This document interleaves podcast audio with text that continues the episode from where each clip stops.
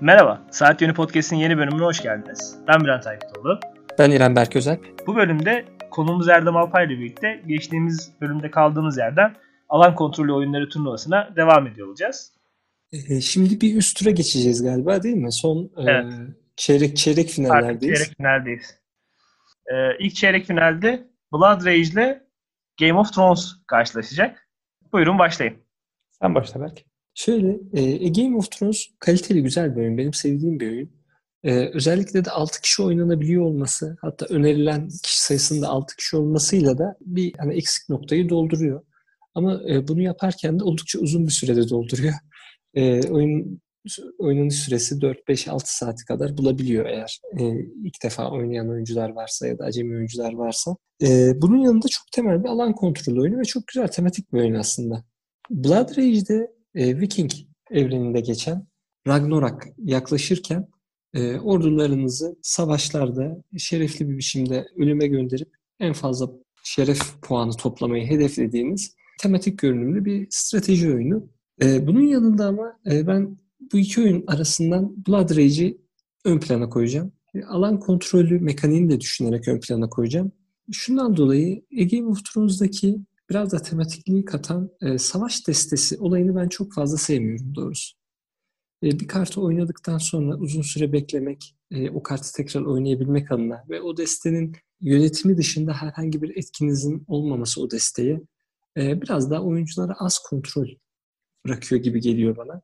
E, bunun dışında da bazı mekaniklerini çok e, anlamlı ve şey bulmuyorum. Özellikle e, harita çevresindeki seyahatlerde işte gemilerden atlayarak geçmek gibi mekanikler çok fazla bana şey de gelmiyor yani doğrusu tematikte gelmiyor. Bu bakımdan Blood Rage alan kontrolü olarak da genel olarak oyun olarak da çok daha e, streamline edilmiş. Masaya çok daha rahat gelebilen, çok daha keyifli e, 4 kişilik bir ekiple, 5 kişilik bir ekiple ya da oynanabilecek. Tabii ek paketiyle 5 kişi oynanabiliyor. Ana oyun sadece 4 kişiye kadar destekliyor. Çok daha keyifli bir oyun olarak görüyorum. Yani ben e, bütün koşullarda Blood Rage mi, Game of Thrones mu tercihinde Blood Rage'i seçerim. Ben de e, seni görüyor ve artırıyorum. Game of Thrones oynayacağım sürede üst üste iki kere Blood Rage oynarım. Ve daha çok keyif alırım kesinlikle Blood Rage'den. Game of Thrones tematik bir oyun. E, 6 kişilik oyun boşluğunu dolduruyor dedim belki ama ya ben burada şunu sorguluyorum sık sık. O bu o bir boşluk. uzun bir boşluk yani dolduruyor. Öyle bir boşluğun doldurulması gerekli midir? Yani ihtiyaç var mı? İhtiyaç var mı? Öyle bir boşluk yok. Evet ya ben şey diyorum. Yani 6 kişiysen abi 6 kişilik oyun oynama hani 6 kişi işte 4,5 saat, 5 saat, 6 saat sürecek bir oyun yerine 3-3 bölün böyle güzel kaliteli 2 saatlik 2,5 saatlik hani maksimum oyunlar oynayın. Ondan sonra değişin başka bir oyun oynayın. Bence daha mantıklı e, görünüyor. Yani illa her oyunu da 6 kişi oynamak zorunda değilsiniz. O 6 kişi oynamak e, oyun oynamak istiyorsanız da başka daha kısa süren oyunlara yönelebilirsiniz bence. E, o yüzden hani Game of Thrones ya bu öyle çok bayılmıyorum evet. o açıdan. Ya Game of Thrones şöyle özellikle de hani dizi ve kitapları dolayısıyla da tabii çok popüler bir tabii. konu. Hani belki bu, buna da hitap ediyor olabilir. Yani altı kişi bir araya gelip de bir arkadaş kitlesi kitaplarını, dizisini izleyen, kitaplarını okuyan yani masa başında o muhabbetiyle de destekleyecek şekilde olabilir hani doğrusu. Ben şey bulmuyorum. Ama dediğim gibi ben de tercihimi daha e, kolay oynanabilen, daha streamlined olmuş oyunlardan yana kullanıyorum. Kolay oynanabilen derken de kuralları kolay olduğu için değil, oyunun mekanikleri açısından daha kolay akan, çok fazla istisnai durum bulundurmayan oyunları oynamayı tercih ediyorum. Hı hı. Ya, Son olarak ben de yorumlarımı ekleyeyim isterseniz. Hı hı. Gerek yok Erdem zaten Blood Tatava yapmayayım, basayım geçeyim ben de. ya Game of Thrones'un hani e, uzun sürmesi ve şey olması tabii ki masaya inmesini zorlaştırıyor. Hani tek seferlik bir deneyim olarak oynanabilecek bir oyun. Hani seveni vardır, şeyi vardır. Ona çok karşı çıkmam ama ben de e, çok masaya indirecek, tercih edecek biri değilim yani. Ben de aynı şekilde daha iki buçuk saatlik iki oyun oynamayı tercih ederim o sürede. E, araya kontrolü iyi oyunun, katılıyorum. Ama yani Game of Thrones Sun karşısında bu sefer Blood Rage var. O da araya kontrolünü gerçekten iyi işleyen bir oyun ki araya kontrolü aslında oyunun yani en iyi belki içindeki mekaniklerin içinde iki hatta üçüncü mekaniğidir yani. Ona rağmen yine de Blood Rage'in e, çok iyi işlediği bir e, mekanik. Burada da bu Atletico yine geçecek benim tarafımdan da. Çeyrek final müsaade bakamızı 3-0 rahat bir galibiyette geçtik. Evet, Atletico'ya verdik. Evet. İkinci eşleşme Twilight Struggle'la Kemet arasında. Buna kim başlamak ister? Berk başlasın. Ben başlayayım. Benim görüşüm zaten belli. Yok aslında e, tabii bu e, seçim içerisinde de e, ben Twilight Struggle'ı seçeceğim bu noktada da. E, ilk turda da bahsettiğim mekaniklerden ötürü Twilight Struggle zaten çok beğenilen bir oyun. Stratejik derinliği çok yüksek olan bir oyun. E, eleştiriler de var. Tabii biraz e, misal hani özellikle zar konusu oyun içerisinde e, özellikle bazı kırılma noktalarında e, şansa dayalı olması noktası biraz rahatsız edici olabilir bazı oyuncular için. E, ve oyun içerisindeki uzmanlığın da oyun sonucunu çok ciddi oranda etkilemesi. Yani oyun destesini, kartların oynanış sırası gibi konularda yani çok ciddi metası olan bir oyun. Bu konularda tecrübeli bir oyuncuyu, yeni başlayan bir oyuncunun yenmesi mümkün değil. Yani çok mümkün görmüyorum ben en azından. Bunlar eleştirilerim Twilight Struggle'ına. Ama e, Kemet'le karşılaştırdığım zaman Kemet'le de eleştirilerim var. E, Twilight Struggle kendi türünde benim en azından tecrübe ettiğim sayılı oyunlardan bir tanesi. Çok benzer oyunlar var. E, kart e, bazlı alan kontrol mekaniğini işleyen gene politik temalı hatta oyunlar var. Ama benim tecrübe ettiklerim arasında Twilight Struggle çok ön plana çıkıyor. Şimdi benzer durum ama Kemet için geçerli değil. A Map tarzı dediğimiz oyunlarda yani bir harita üzerinde ırkların birbiriyle savaştığı ve figürlerle, minyatürlerle zenginleştirilmiş görsele sahip oyunlarda e, Kemet benim e, aklıma gelen ilk tercihlerden biri olmadı hiçbir zaman. Hani bunu da göz önüne aldığımızda Twilight Struggle alan kontrolünde daha e, kendine has bir alanı doldurduğu için Twilight Struggle diyorum ben. Ben burada şöyle kontra yapayım.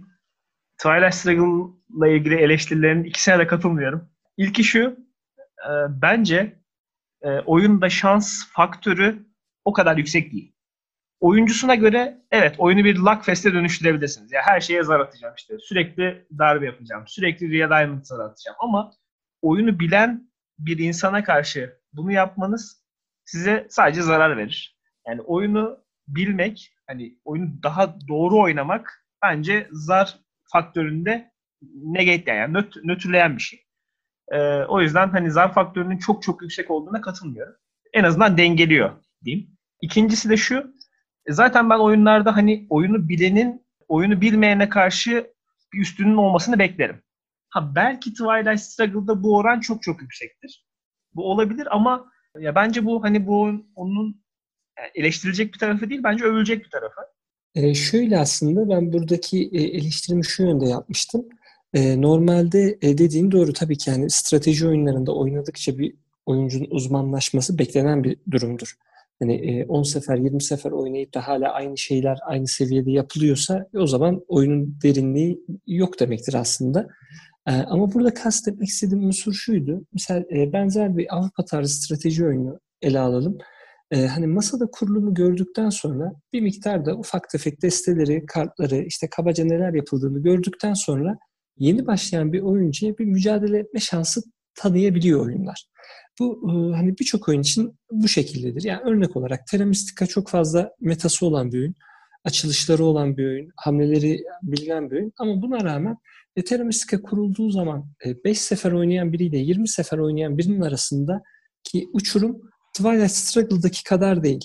E bunun da sebebi şu, Twilight Struggle'da kapalı bir desteğiyle oynuyoruz. Oyunun en temel mekaniği olan kart mekaniğini yani masaya oturan birisi o kartları e, bilmeden oynayacak. E buna karşı da yani ben şans vermiyorum doğrusu. Birinci, ikinci, üçüncü seferinde oynayan birisinin ne kadar e, stratejik düşünürse düşünsün e, oyunu kazanma şansını çok çok minimal buluyorum. Ee, hani bu eleştiriyi getirmek istemiştim. Yani masaya ilk defa oturduğu zaman e, açık bilgi olmadığından dolayı oyunda tamamen kapalı destelerle oynandığı için oyun e, keşfetmek için dayak yemesi gerekiyor. Hani biraz bakıp inceleyip görüp kendi kafasında kurabileceği bir şey yok ortada. Katılıyorum ben yani ya bence bu tarz oyunlarında olması lazım. En azından ya bir rating sisteminin olduğu ki Twilight'ta bununla ilgili çok güzel şeyler de var. Hani handikap verme gibi e, durumlar da var ama hani onları en azından sonraki turlarda umarım e, konuşuruz. Yani Twilight Struggle'ı geçireceğimi hani artık söylememe Kesinlikle. gerek yok herhalde Kemet'e karşı. Erdem top sende. Ee, top ben, ben, ben de gidiyor aslında bitirdiniz zaten. Gerçi doğru 2-0 yaptık. biriniz övdünüz, biriniz gömdünüz. Her türlü tuvalet struggle. Yedirmeyiz diyorsun. Ee, tamam ben de en son o zaman e, yine iki oyun hakkında fikirlerimi hemen söyleyeyim. Twilight Struggle hakkında Berk'in eleştirisine katılıyorum. Hani e, olay ilk oynayanla birkaç oyun oynayanın farkı değil yani. Beşinci oynayanla işte 20. oynayanın farkı aslında çok büyük hala. Bu sıkıntı. Hani bir iki oyundan sonra az çok dengelenmesi lazım genelde oyunlarda ama tabii böyle oyunlarda olabilir yani. Hani Benim kendi eleştirim oyunda e, alan kontrolü ya da bölge ele geçirme şeyinde e, Twilight Struggle bana o şeyi vermiyor, o hazzı vermiyor. Daha çok kartlar üzerinden yürüyor oyun ve daha kart odaklı bir oyun. Bölge ele geçirmek orada biraz sonuç gibi kalıyor yani hani oyunda. Ama mesela e, Kemet'teki işte temple'ları ele geçirmek hem size işte income vermesi hem iki temple'ı round sonunda elinizde tutabilirseniz işte gelecek turda puan alıyorsunuz ki e, oyun zaten hani temel puanlarından biri budur yani hani veya tapınağı ele geçirdiğiniz anda geçici puan alıyorsunuz. Hani bunlarla bir e, oyun sonuna doğru 8 puanı yakalayıp oyunu bitirme e, daha bir alan kontrolü hissi veriyor bana. Ve bu alan kontrolünde hani orada fiziksel adamlarınızı görmeniz, oraya yürümeniz, gitmeniz, bir bölgeyi gerçekten kontrol etmeniz alan kontrolü açısından bence çok daha e, o hissi yaşatan bir özellik.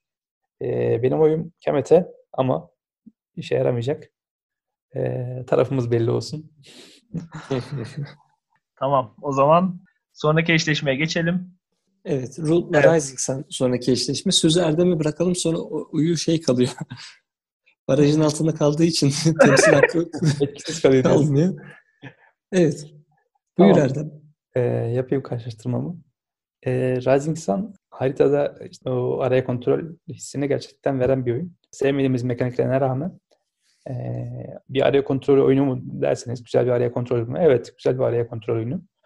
Ama Root bunu daha da iyi işliyor. Yani Root'ta haritaya bir ırk dışında, bir karakter dışında diğerlerinin o yayılması, belli yerleri tutması daha önemli oluyor. Hangi oyunu daha çok seviyorsunuz derseniz ben zaten hani başta da söylemiştim Rising Sun belli mekaniklerden ötürü çok sevmiyorum. Ee, Root orada da önde benim gözümde. Ama başta da demiştim araya kontrol özellikleri üzerinden gideceğim. Yine de e, burada kazanan her türlü Root olacak. Benim oyun Root'tan yani. Ee, ben de burada o zaman şey diyeyim hemen. E, lafı uzatmadan sözü Berk'e bırakacağım. Root'u seviyorum. Rising Sun'ı sevmiyorum. Hani bu şekilde çok kısa bir özetle. Belki oyunu e, güdüye düşürdük diye. Berk hani neden ya bu oyunun sebebini açıklar. Ya Berk de zaten Evet. Diyecektir muhtemelen. Yani Evet evet. Ben, Ben benim de tercihim Root'tan yana olacak. Ben iki oyunu da seviyorum. İki oyunu da e, keyifle oynuyorum. Rising Sun oynarken keyif veriyor. Ama toplarken, oyunu tekrar paketlerken aynı keyfi alamadığımı söylemek zorundayım. Kurarken ve toplarken oldukça yorucu bir oyun. Masaya gelme ihtimali daha az olan bir oyun. E, Root'taki asimetriyi de Rising Sun'da göremiyorum ben doğrusu. Yani Root'ta çok çok daha ciddi bir asimetri var. E, hani bu bakımdan Rising Sun'da da daha önceki turlarda yaptığınız eleştirilere de katılmamak elde değil. E böyle olunca e, bir tarafta güzel bir oyun ama eksikleri olan bir oyun. Bir tarafta da iki, çıktığı yılın belki de en iyi oyunu var. O bakımdan e, Root burada ön planda bence de. Tamam. Bir sonraki eşleşmemize geçelim. Burada çok güzel bir eşleşme bence. Chaos in the Old World, Lords of Hellas'la karşılaşacak. Ee, bir tsunami yapıyor savaş. evet. E, Berk başlamak ister misin?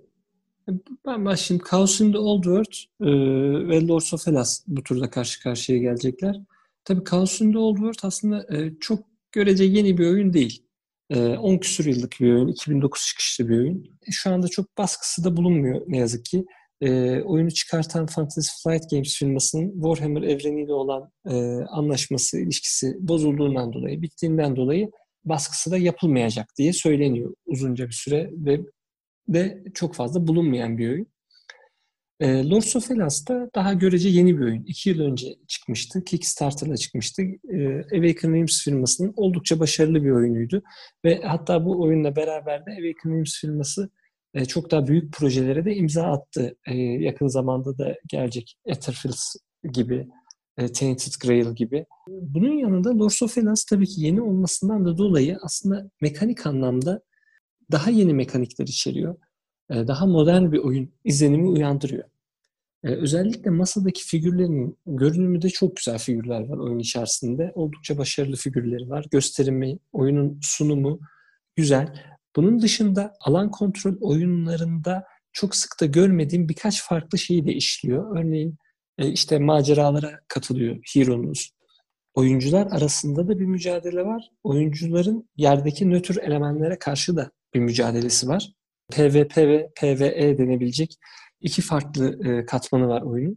Kombat olarak çok zengin bir kombatı var diyemeyeceğim ama çok basit bir kombatı da yok yani. Sadece tek bir güç, tek bir kart gibi bir kombatı da yok. E, buna karşılık Chaos in Old World aslında e, bolca zar atmalı bir oyun. Özellikle savaşların zarla çözüldüğü bir oyun. Oyunda bir event destesi var. O event destesine göre oyun çok ciddi şekil değiştirip şekillenebiliyor. Yani bu çok modern bir mekanik değil takdir edersin sen. Oyunda birden bir üstten bir kart açıp da aa, bambaşka bir şeye dönebiliyor manzaralar. Aynı event destesi Lords of Hellas'ta da var ama oyuna etkisi o oranda değil. Çok daha düşük oranda etkisi oluyor oyuna. Chaos in the Old World'un ırkları arasında çok ciddi bir asimetri var. E, bu asimetri gerçekten çok ciddi bir asimetri ama. Yani e, normalde oyunlarda bu tarz asimetriyi sağlayan işte bir ırk diğerine göre iki tane fazla askerle başlar. Bir tanesinin askeri bir vurur, öbürününki iki vurur. İşte bir tanesinin kalesi iki gücündedir gibi gibi şeylerdir. The Old World'de böyle değil kesinlikle. The Old World'de ırkların oynanışı farklı. Ya da oynamamız gerektiği şekli farklı diyebilirim. E, bu tarz oyunlar da var aslında. E, misal bir önceki turda bahsettiğimiz Root da bu tarz bir oyundu. Bunun yanında ama the Old World'de bir de e, taş kağıt makas benzeri bir mekanik var. Yani ırklar birbirlerini engelliyor, birbirlerini kesiyor. Bazı ırklar bazılarına karşı avantajlı ve onu engellemek durumunda. Çünkü ırklar kendi başlarına bırakıldığı zaman oldukça güçlü hareket edebiliyorlar. Oyunun bitiş şekli de birkaç farklı şekilde bitebiliyor. Ama temelde alan kontrolü ve o alanlarda e, aslında yağmalama sonucunda kazandığınız puanlarla bitiyor oyun. E, şimdi bu anlattıklarımın üzerine hangisini ben tercih ederim dersek, e, hani doğrusu kafamda benim soru işareti yok. Kesinlikle Old World diyeceğim. Aslında bu kadar sözün üstüne ne diyeceğim belliydi. Old World diyeceğim burada. Çünkü Old World oyun içerisindeki hissiyatıyla çağın çok ötesinde bir oyun bence yapıldığı yıl. Çok e, keyifli ve tematik bir oyun sunuyor. Oyunda da en sevdiğim özelliklerden bir tanesi bir roundda dünya kadar şey oluyor. Yani oyun içerisinde bir roundu oynarken çevrenizde, oyunun haritasında yapacağınız işlerde çok ciddi değişiklikler oluyor. Çok ciddi yeni etmenler geliyor oyunun içerisine. E, bu bakımdan ben çok hareketli bir oyun olarak görüyorum Kaos'u. Yani sıra size geldiğinde az bir tane kart oynayayım, bekleyeyim, bu tur bununla geçti diyebileceğiniz bir oyun değil Kaos. E, bu bakımdan da çok başarılı buluyorum. E, Lords of Hellas'ta bu dediğimin tam tersi durumlar olabiliyor. Oyun içerisindeki aksiyonlarınızın bir kısmı zaten zorunlu aksiyonlar değil. Bazı roundlarda hiç aksiyon yapmadan neredeyse sadece special aksiyonla, özel aksiyonunuzla sadece oynayabildiğiniz roundlar oluyor. E, bu da oyunda bir miktar yavanlık ve ağır bir tempo katıyor. E, Kaos'sa tam tersi. Kaos Old oynarken yani bir atın sırtında yarışı bitirmeye çalışıyorsunuz. E, devamlı bir şey var. Hızlı hareket etme, bir şeyleri yapma, bu tur şunu yapayım, bunu yapmam lazım, bu tur bunu yapmazsam ilerleyemem gibi gibi bir e, durum var. Bu bakımdan ben Kaos'un da olduğu bu anlattığım eksen dahilinde e, daha başarılı, daha iyi bir oyun olarak, daha iyi bir alan kontrolü oyunu olarak görüyorum. Kaos'un da olur diyorum. Bundan sonra ben Berk'ten önce konuşacağım. Ne var ne yok her şeyini söyledi. Bana söyleyecek bir şey, bir şey bırakma. Sen de evet, Kaos'unda Oldworld deyip geç. ya şimdi tatava yapmayacağım ben de. Aynen Kaos'unda Oldworld benim tercihimdi ama bir e, farklı en azından beğendiğim, Berk'in de söyleyemediği bir şey söyleyeyim. Biz 5 e, kişi oynama fırsatı da bulduk. Expansion ırkında da. 5 kişi de denedik ırkı. Ya oyun zaten 4 kişi oynarken Berk'in dediği bu taş kağıt makas mekaniğini çok beğeniyorduk. Hani ırklar birbirine çok uyumlu. Yani birini çekip çıkartsan bir denge bozulacak. Ama dördü birbirine çok güzel dengeliydi. Beşinci bir ırkı da içine ekleyip ve bu dengeleri hiç bozmadan oyunda güzel bir sinerji yaratmışlar. Onu da çok beğendik. O yüzden ee, yani zaten araya kontrol olarak da çok iyi bir oyun. E, benim tercihim de kalsın Dortmund'dan yana. Ben zaten hani ne söylesem boş şu anda ama zaten ben de kalsın Goldberg diyecektim. Sebebi de şu zaten aslında Berk bayağı detaylı bir şekilde anlattı the Old World'un avantajlarını. Ee, ben de hani Chaos in the Old World'u oynarken oyunun daha çok içinde kaldığınızı düşünüyorum. Yani oyuncuların yaptığı her şey haritayı sürekli değiştiriyor ve bambaşka hale getiriyor. Yani değiştirmek böyle ufak değişiklikler değil. Ka- e, kazanacağınız savaşın olduğunu düşünüyorsunuz bir bölgede ama orada savaş olmuyor bir anda. Hani vezirken vezir olabiliyorsunuz. Bir şekilde buna adapte olmanız lazım. Sürekli oyun içerisinde kalıyorsunuz. Sürekli başka oyuncuları da takip ediyorsunuz. Yani Lords of Hellas'ta ben bunun bu kadar yoğun olduğunu düşünmüyorum. İkinci bir şey de Lords of Hellas'ta oyun bitme koşulu daha çok oyuncuların inisiyatifine bırakılmış durumda. Chaos in the Old World'de de ya oyun uzun sürüyor. Şimdi kısa süren bir oyun değil kesinlikle. Ama Chaos in the Old World'de en azından bir e, sistem var. Yani şey biliyorsunuz. Oyunun 6 round oynayacaksınız ve oyun bitecek. E, bu roundlar uzun sürebilir, kısa sürebilir. E, bunlar hani size kalmış bir şey. Ama Lords of Hellas'ta oyun oyuncuların oynayış tarzına göre ya da yapısına göre 90 dakikada sürebilir. 4,5 saat, 5 saatte sürebilir. Bu beni çok yani mutlu eden bir durum değil. Ben oyunların süresi haddinden daha uzun sürmeye başladığını hissettiğim anda oyundan aldığım tat azalmaya başlıyor bende. Ee, ve bu hani başka oyuncularda da olur diye tahmin ediyorum. Yani oyun mesela iki buçuk saat sürse oyundan çok memnun bir şekilde kalkacağınız yerde oyun 5 saat sürüyor. Bu sefer hadi bitse de gitsek moduna geçiyorsunuz. Bu beni rahatsız ediyor biraz. O yüzden Chaos in the Old World'ün daha böyle e, sağlam, daha kompakt bir oyun olduğunu düşünüyorum. Diğer özellikleri de zaten şey hani Lords of Hellas mekaniklerinin yarısını zaten Chaos in the Old World'dan almış gibi görünüyor. Öncülüğüne de bir şey yapalım. E, saygı duruşunda bulunalım bu noktada Chaos in the Old World'e. Evet, evet e, yarı finallerle evet burada Chaos in the Old World 3-0 ilerledi. Artık son 4 oyuna geldik. Yarı finaller. E, bu kısmında başlayalım isterseniz. Evet. Blood Rage ve Twilight Struggle. Ben, ben başlayayım. Ben, ben başlayayım. Ben şeyden korkuyorum çünkü. Siz eleyeceksiniz. Ben, ben başlamasın. Siz burada eleyeceksiniz Twilight Struggle'ı falan filan ama önce bir davamı sunayım. Tamam sen başla. Şimdi şu.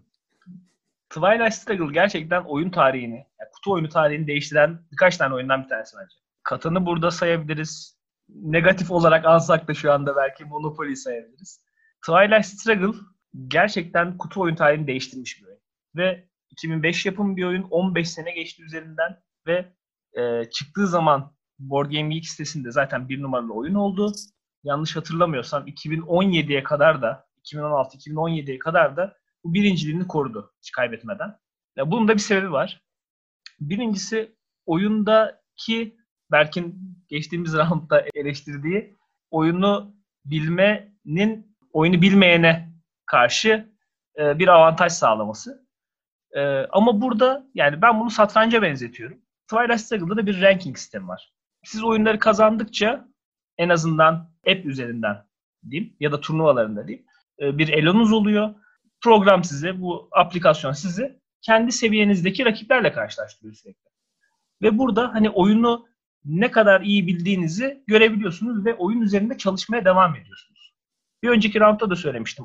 Oyun üzerinde yani oyuna kitap yazılmış durumda ki üzerine kitap yazılmış e, modern kutu oyunu sayısı bir elin parmaklarını geçmez diye tahmin ediyorum. Belki de yoktur. Satranç benzeri bir metası var ve yapılması gereken hamleler, tempo, stratejiler, bu stratejilerin derinlikleri, e, bunlar üzerine yazılmış e, makale, onlarca kitap var. Bu beni çok etkiliyor ve alan kontrolü yönünden de oyunun kesinlikle e, düşük bir seviyede olduğunu düşünmüyorum. Evet hani belki kart bazlı oyuna daha yakın Twilight Struggle ve kartları bilmenin önemi hani işte alan kontrolünden daha önemli olabilir. Ama alan kontrolü de bence çok büyük keyif veriyor e, oynarken size. Tayland'da oturup rakibinizin e, Orta Asya'ya girmemesini sağlamak ya da Orta Doğu'dan Afrika geçişini tutup e, bir şekilde Afrika'yı kontrol altında tutmak ya da işte Güney Amerika'ya inmemesini sağlamak rakibin. Güney Amerika geçişini, Orta Amerika geçişlerini tutup e, ya da işte oyundaki belirli başlı şehirlere, ya şehirlere değil de ülkelere hakim olup orada alan kontrolünü kaybetmemek, puanları kaybetmemek bence oyunda çok kritik ve çok büyük keyif, keyif veriyor oynarken. Yani işte İtalya'yı savunmak, Fransa'yı savunmak e, ya da işte Batı Almanya üstünlüğünü, Doğu Almanya üstünlüğünü kaybetmemek e, ve oyunun tematik yönünün de çok kuvvetli olduğunu düşünüyorum ben bu alan kontrolü mekaniğini uygularken. E, yani oyunda gerçekten o soğuk savaş hissiyatını alıyorsunuz. Ve bunu hani sıcak savaş olmadan hani işte bir anda işte ben sana saldırdım, senin işte e, hakimiyetini azalttım gibi bir durum olmadan yavaş yavaş ya da işte alttan alttan böyle soğuk savaş zamanında olduğu gibi bir mekanikle uyguluyorsunuz oyunda ve bu hissiyatı da son derece yüksek seviyede yaşıyorsunuz. E, ben Twilight Struggle'ın bu alanda e, rakipsiz olduğunu düşünüyorum. E, benzer çok sayıda oyun çıkıyor ama o Twilight Struggle'ın e, seviyesine neredeyse hiçbir oyun yaklaşamıyor. Tek negatif tarafı bence Twilight Struggle'ın masada oynaması çok zor bir oyun olması. Yani bunu da kabul etmek lazım. Oyunu ben bayılmama rağmen zaten söylemiştim hani en sevdiğim e, rekabetçi oyun. Masada oynamayı tercih etmiyorum. Aplikasyon üzerinden oynamayı tercih ediyorum. Bunun sebebi de işte masada çok uzun sürmesi. Yani 4 saat 5 saat sürmesi. Ve oyun takibinin e, aplikasyonda olduğu kadar rahat olmaması. Oyun aplikasyonda yaklaşık 45 dakika 1 saatte bitirilebilecek bir oyun. Tek negatif tarafının ben bu olduğunu söyleyebilirim. Benim oyum tartışmasız Twilight Struggle'a gidecek. Buyurun söz sizin. Peki, ben konuşayım. Berk'ten önce, Berk çünkü çok uzun konuşabilir. Gerçi o kadar uzun konuşmayabilir bilemiyorum. Neyse ben e, fikrimi söyleyeyim. Bülent'in dediklerine katılıyorum. Oyun gerçekten türünün tek örneği bence de. Tamam belki ihtilal biraz yaklaşmış olabilir türüne ama Başka çok oyun çıktı sonradan da hani o, o seviyeye yanaşmadılar. Ya evet o seviyeye yanaşamadı. Gerçekten orijinal bir oyun ve hani hem tematik olarak hem şey olarak gerçekten sıra dışı ve şeyde çok uzun süre kaldı, kaldı ve hak etti yani zirveyi. Onlara katılıyorum. Ama ben zaten hani Kemet'te yaptığım eleştiri hala geçerli. Hani ben oyunda araya kontrol olmasına rağmen kartları kullanmanın daha önemli bir mekanik olduğunu düşünüyorum. Buradaki sıkıntı da e, Berk'in eleştirdiği az önce şöyle bir durum oluyordu oyunda. Hani yeni oynayan biri zaten hani e, early age'de bile yenilebiliyor şeye karşı, deneyimli birine karşı. Zaten medium kartlarını zaten görmemiş oluyor. Hani early age'de böyle 2-3 dayak yiyip hatta 4-5 dayak yiyip sonra işte orta seviye kartları görüp orada da biraz dayak yiyip en son böyle son çağ kartlarını falan görecek de anca oyunu öğrenecek. Hani bu da yani senin dediğin gibi ancak böyle lig usulü oyunu onlarca yüzlerce kez oynayacak kişiler için uygun bir mekanik oluyor. Zaten belki de o yüzden o şekilde oynanmayı tercih etmiş insanlar. Ama yani gündelik hayatta bir oyunu yüzlerce kez oynamak çok sık olmuyor yani. Belki biz bir Telemestik Ligi yaptığımız için Arhan sağ olsun. Onu da yapabildik bunu. Başka da pek bir oyunda yapamadık açıkçası. Ee, yine araya kontrol dönersem yani Blood Rage'deki araya kontrolün bana verdiği his Twilight Struggle'da maalesef yok. Ben burada araya kontrol yarıştırdığımız için Blood Rage'i tercih ediyorum.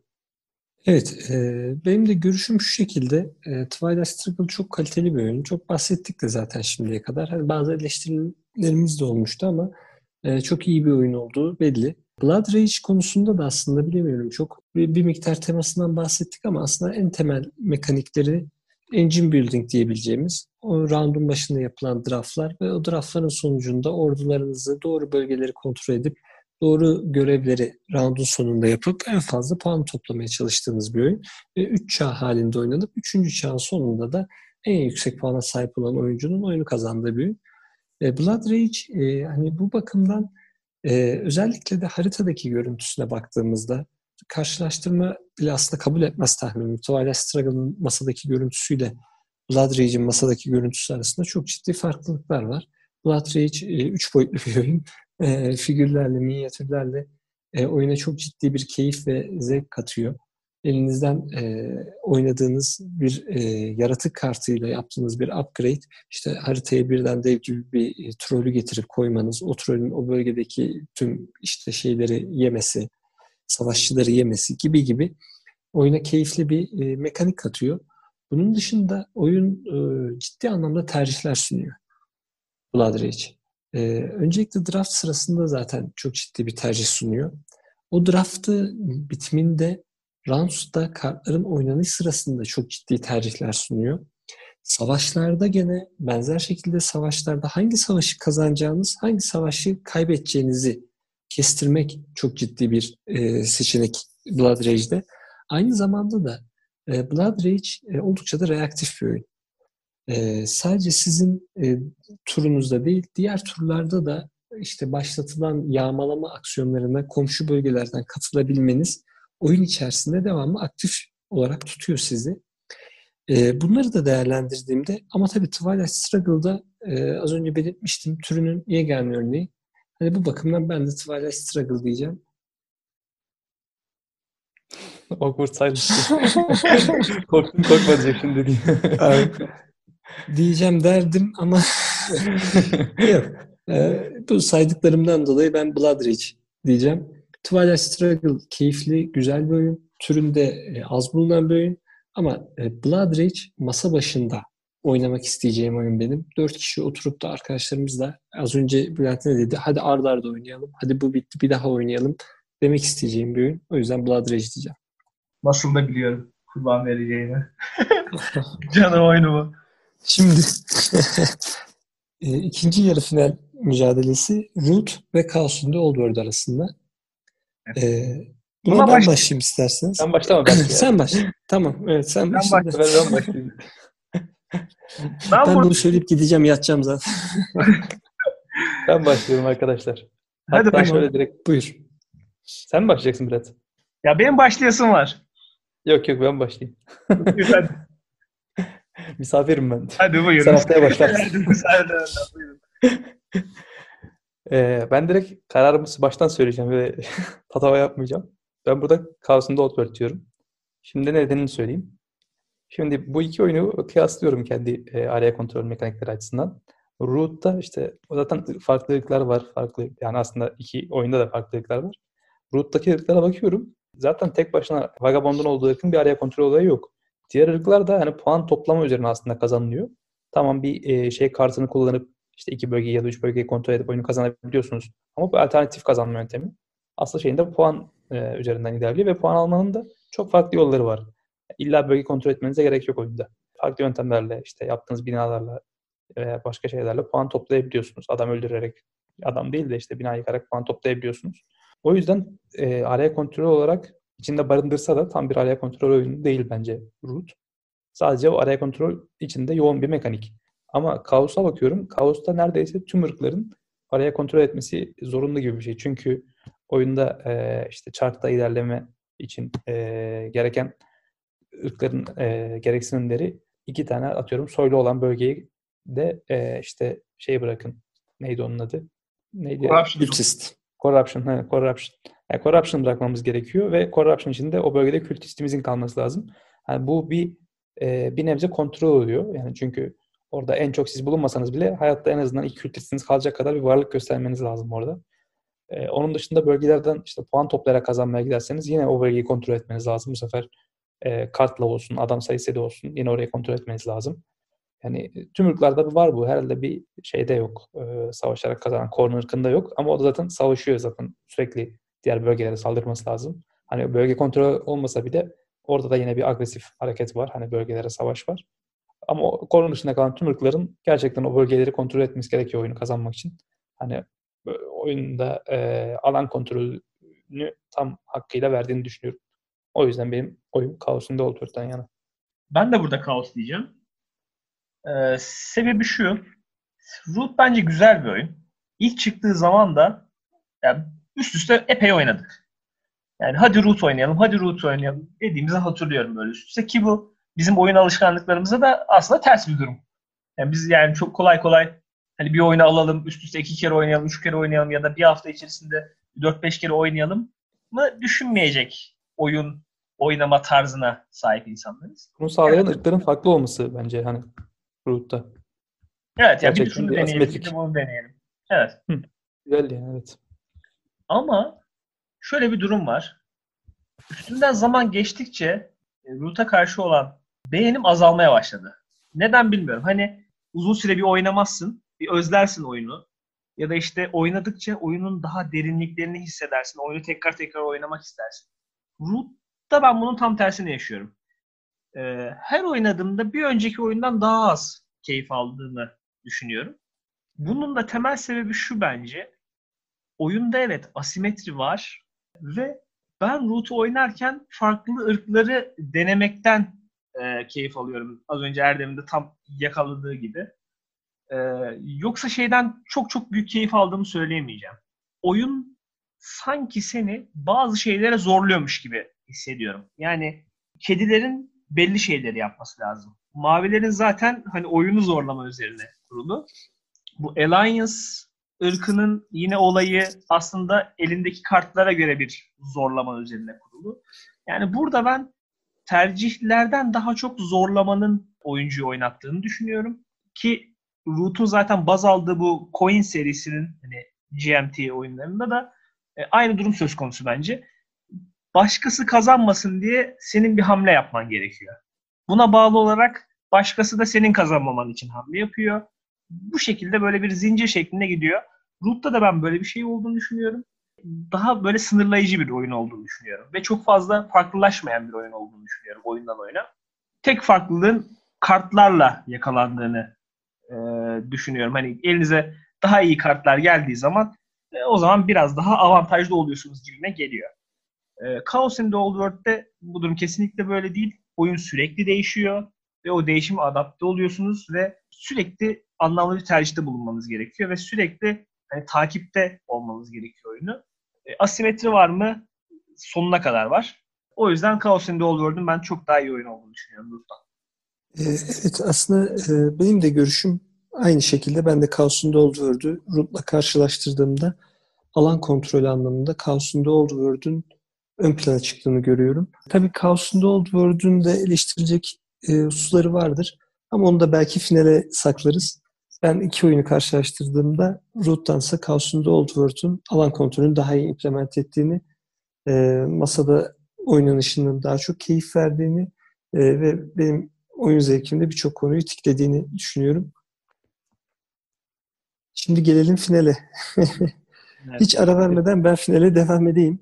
Blood Rage'de in the Eric Evet, karşısında Evet, Eric Lang'in e, iki güzel oyunu. Hatta Blood Rage karşısında Old World'den de esinlendiği mekanikleri var. Özellikle turu içerisindeki action pointleri harcama kısmı çok benzerlik gösteriyor.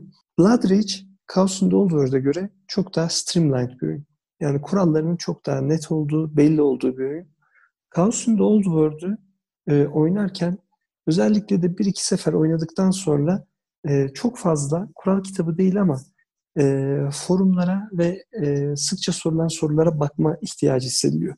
Zaten oldukça da geniş bir e, sıkça sorulan sorular şeyi var. Chaos in the Old World'un. E, bu da şundan dolayı her ırkın kendi e, destesiyle oynaması ve o destelerdeki kartların birbirleriyle etkileşimi tasarımsal anlamda düşünülmemiş belli ki.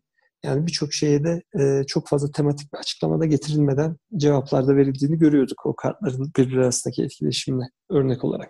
Bunun yanında Blood Rage çok daha streamlined bir oyun. Hani ne olduğu, ne, ne başladığı belli olan bir oyun.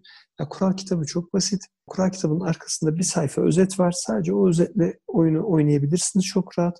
Kural kitabını açıp da bakma ihtiyacı çok çok nadir duyacağınız bir oyun. Bunun yanında stratejik derinliği de çok fazla olan bir oyun. Çok fazla tercih sunduğundan bahsetmiştim. Ee, özellikle draft sırasındaki tercihler, drafttan sonraki seçeceğiniz hamle için yapacağınız aksiyonun tercihleri e, gibi gibi savaşlarla alakalı sunduğu tercihler çok daha geniş.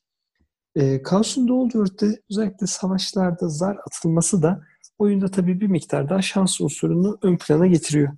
Bunların yanında Chaos'un da Old World'un öne geçtiği hususlar benim gözümde her round oyunun içinde kalıp bir şeyler yapma ihtiyacı hissediyor. Aslında az önce bahsettiğim tempo, oyunda bir şeyler yapma ihtiyacı, bir yerlere saldırma, bir şeyleri çözme, bir şeyler yapma ihtiyacı Chaos'un Old World'de bu şekilde beliriyor.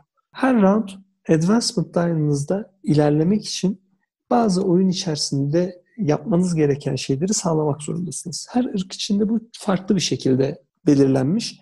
Ama tematik olarak yapmanız gereken şeyleri e, ve bunu her round yapmak zorundasınız. Hani ben bu round biraz es geçeyim, bu roundda biraz böyle geçsin deme şansınız yok. Oyunda geri plana düşersiniz bunu yaparsınız.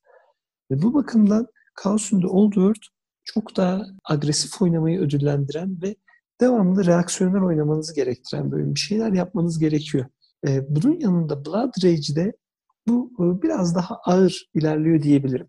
Blood Rage'de de etkileşimin çok fazla olduğu bir oyun. Çok fazla her round savaşlar, şeyler gerçekleşiyor.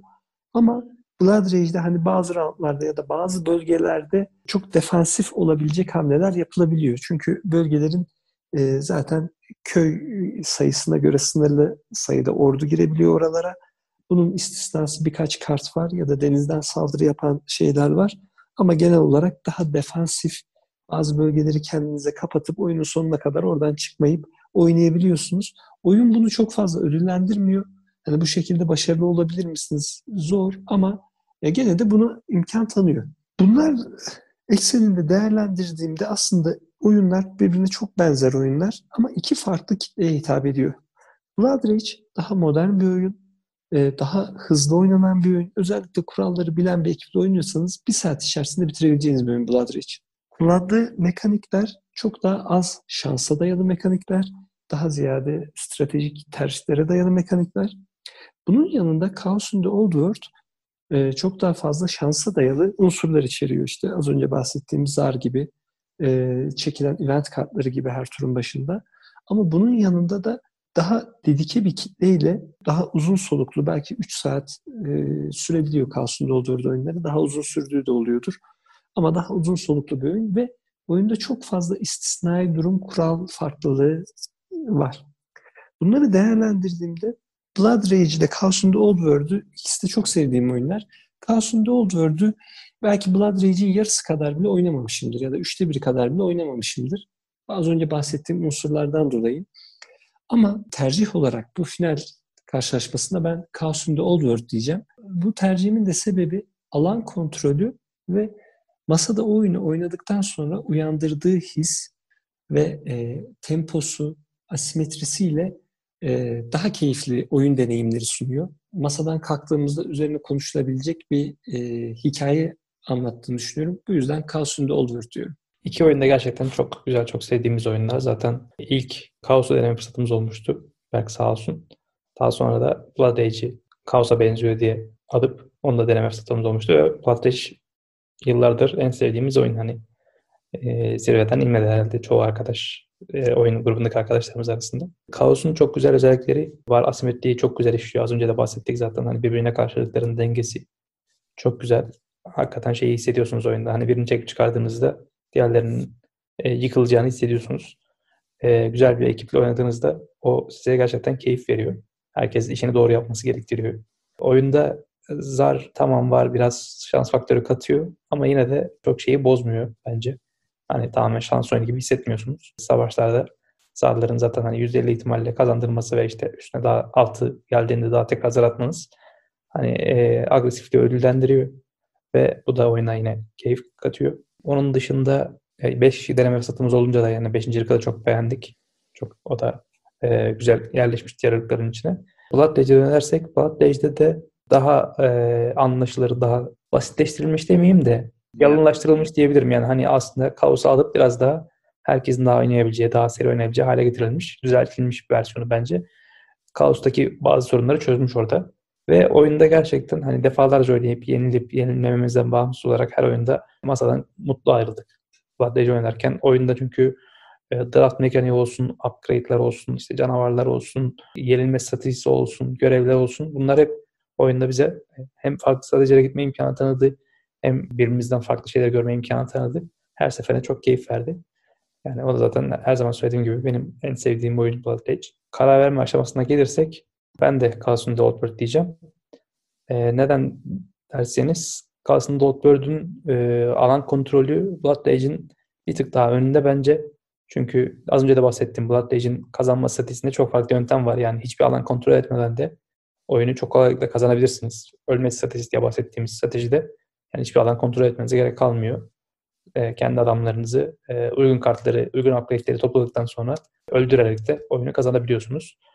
Onun dışında hani görevler var. Görevler genelde e, alan kontrolünü bekliyor sizden ama ölme üzerinde görevler var yine. Alan kontrolü oyunda iyi bir strateji olmasına rağmen tek strateji değil. Ama Chaos in the alan kontrolü olmadan oyunu kazanmak bence mümkün değil. Hiçbir ırkta mümkün değil illa en azından e, bir bölgede olsa kontrol etmeniz gerekiyor ki o dial'da ilerlemeniz lazım. Bunun için de o alanı kontrol etmek için elinizden geleni yapmanız lazım. Ben alan kontrolünün hakkını daha iyi verdiğini düşünüyorum. O yüzden tekrar söylüyorum. Oyun Carlson Dolbert'ten yana. Kazandığı için de tebrik ederim bu arada. ya Brent'in de oyu orada olacak. Ondan da biliyorum zaten de hani. Şimdi şöyle. Ama olmasa da zaten kazandı yani. ben de Carlson'un Dolbert diyeceğim buna. 3-0 yapacağız. Sebebi şu. Blood Rage bence kesinlikle daha geniş kitleler tarafından oynanabilecek bir oyun.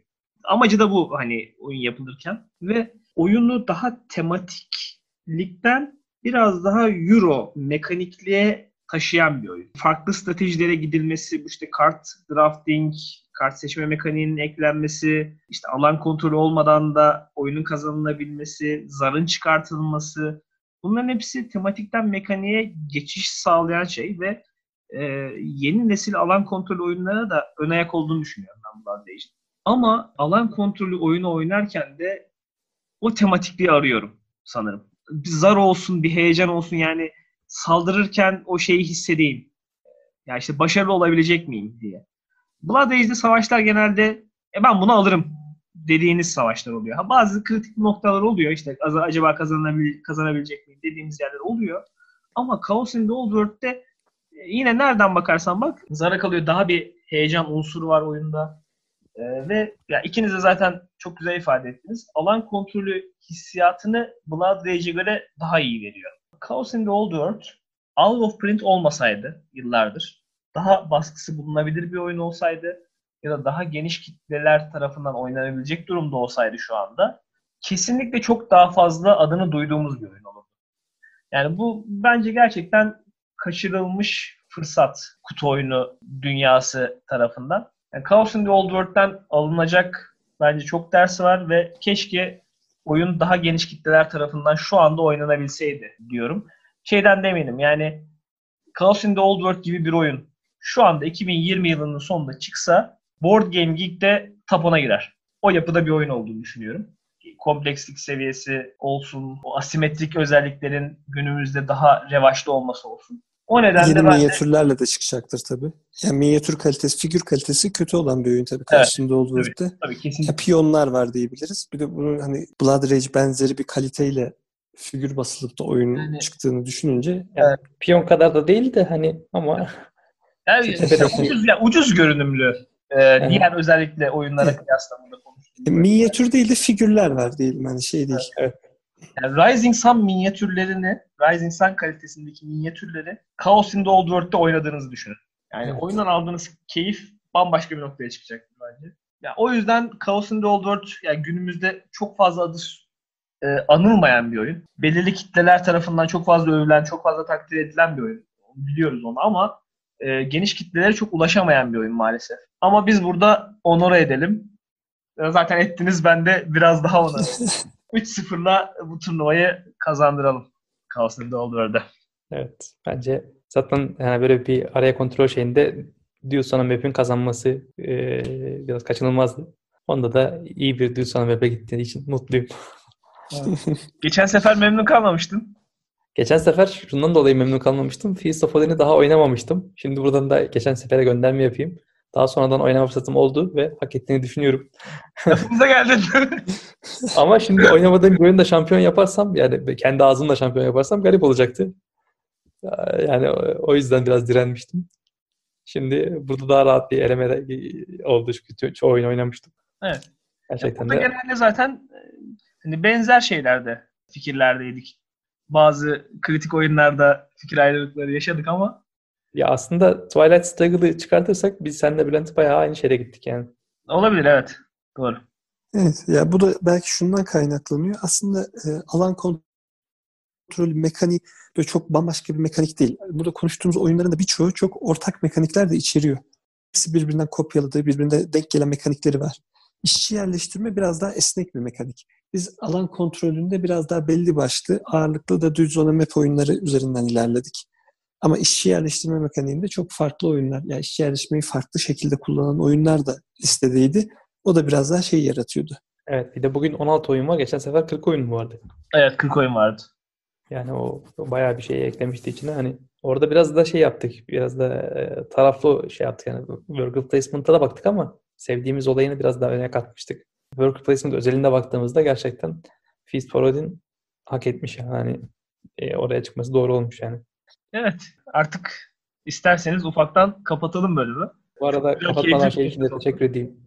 Neredeyse bir aydır buluşmaya çalışıyoruz ama işte böyle denk getirip buluşamıyorduk. Beklediğiniz için de teşekkür ederim böyle bir ay boyunca. Aslında alternatifleri değerlendirdik de. Ya bunu Çok da şeyden söylüyorum. Şimdi bir daha böyle bir şey olursa e, beni direkt elersiniz gibi geldi. Yapmaya başladım bunu farkındayım. O yüzden şimdiden biraz yalakalık yapayım dedik. Bir daha böyle bir turnuva yaparsak nasıl bir şey yaparız onu bilmiyorum. Yani illa mekanik üzerinden mi yürürüz ondan emin değilim. Başka böyle şeyler de bulabiliriz. evet, mesela grafik tasarımı üzerinden belki olabilir. Ya Evet. da artwork'ü üzerinden. Artwork de çok tartışılır ama ya. Tabii o güzel de çok, olabilir. e, Güzel de olabilir. Evet. Artwork biraz Ya daha Gerçi evet. Ya aslında Tabii evet, öznel bir şey yani. Nesnel değil, öznel bir şey ama olsun işte yani zaten amaç da. Burada çünkü Kendi çok böyle aslında genel olarak anlaştık. Twilight Struggle çıkartırsak Brent'le, Kemet'i çıkartırsak Berk'le bayağı anlaştık yani. Ee, evet daha böyle tartışmalı, böyle hararetli bir şeye de e, turnuvaya da göz kırpabiliriz. Başka konularda. Tamam. O zaman kapatalım artık. Ee, bizi dinlediğiniz için çok teşekkürler. Ee, umarım keyif almışsınızdır. Kendinize iyi bakın. Sağlıklı kalın. Hoşçakalın. Hoşçakalın. Hoşçakalın.